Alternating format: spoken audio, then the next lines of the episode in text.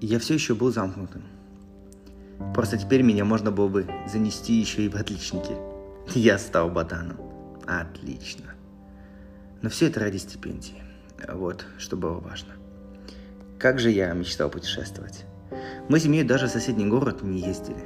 Но это можно понять. Мой отец страшно болел, уже 7 лет. Во время операции на ноге после открытого перелома врачи занесли инфекцию. Началась гангрена, он больше не ходил. Это давалось ему очень тяжело. Он набрал вес, даже не знаю, сколько он весил, 150, 180 килограмм. Каждый день жалобы на боль. Я или мама кололи ему обезболивающее.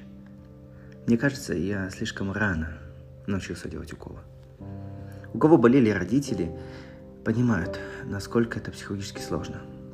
До сих пор не понимаю, как моя мама все это тянула. Сама, троих детей и отца. Она положила свою жизнь за нас. Никаких своих интересов. Она просто мега человек. Да и папа сорвался. Его тоже можно понять. Когда красивый, сильный, ростом 196 сантиметров мужчина превращается в овощ, это сломает многих. И он всеми силами пытался реализоваться через нас. Дом превратился в боль. Место, где тяжело всем. Даже не знаю, кто из нас с радостью туда возвращается каждый вечер. А душный всегда было кино, игры и мечты. Как же я мечтал путешествовать. Увидеть мир. Поэтому я записался в турклуб. Идея ходить с рюкзаком по горам мне очень понравилась. Романтика. Променял дзюдо на горы. Когда мой тренер узнал об этом, он снова высменил мне перед всей группой. Десять лет боевых искусств, а теперь как чмо с гигантским рюкзаком. Ну и пофиг. Последний раз. Наверное, это был мой первый в жизни выбор. Мне это было важно. Петь у костра, чувство запах дыма, морозный ветер и тепло чая в металлической кружке. И тут я вижу ее. Из всей толпы новичков она бросилась мне в глаза, вся в белом. Белая рубашка, белые джинсы в обтяжку, русые волосы собраны в очень длинный хвост, сверху кепка. Наверное, она очень высокомерная, подумал я. Ну, просто где я в старом спортивном костюме Фила с рынка и такая красотка? Но она вписалась в клуб. Черт, быть скромным – это отвратительно. Ты незаметен, ты ничтожен, тебя не существует. После каждой тренировки я старался всеми силами задержаться, чтобы время совпало с окончанием у нее. Чтобы просто сказать, нам по пути, поехали вместе. Шесть месяцев подряд я просто ждал, и мы шли вместе. Она встречалась то с одним, то с другим, а я просто не мог сказать, что она мне нравится. Я до сих пор помню запах ее духов. Именно тех, когда она рядом в маршрутке.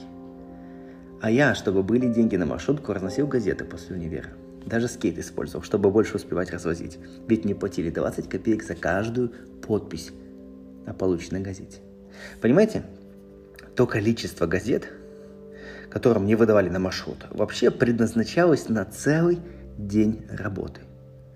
А я только в 14.30 освобождаюсь из университета. Еще добежать минут 30 до точки выдачи газет, а потом еще добраться до самого маршрута. Скейт – это то, что позволило мне делать за два часа, что пенсионеры сделали за день. За два месяца я научился даже делать два маршрута за два часа, став самым высокооплачиваемым разносчиком газет. 450 гривен в месяц – это, наверное, чуть меньше 100 долларов по тому курсу. Проблема была лишь в том, что не всегда столько было газет, поэтому чаще выходило 200-250 гривен. Первые карманные деньги. Мои, которым не нужно делиться. Ведь все деньги, что дарили мне на день рождения, я давал семье. Ну, как отдавал. Точнее, не получал их.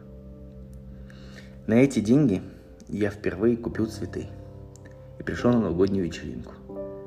А я ненавижу танцевать но там будет она. Я полвечера ждал танцев и еще полчаса пол, наверное, или час решался пригласить ее на танец. Это просто жесть, как страшно. Ее руки у меня на плечах. Мы пытаемся болтать под шумную музыку.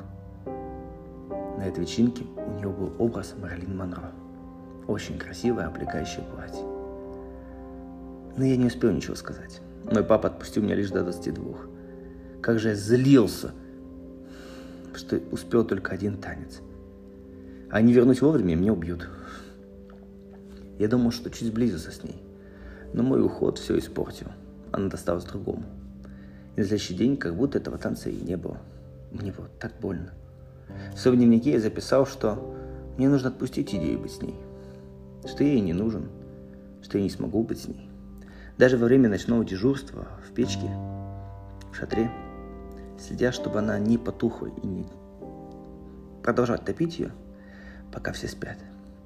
Любуюсь январскими снежными карпатскими соснами после хребта, растапливая снег, чашки, чтобы попить чай. Я исписывал свой дневник этими мыслями. Принять, пытаясь принять решение, не думать о ней. Но не смог. 8 марта я подарил ей букет роз. Она проигнорировала. А 16 апреля на Южном Буге за, за, вот прям напросился в ее палатку. Так как мне негде было спать. И посреди ночи поцеловал ее.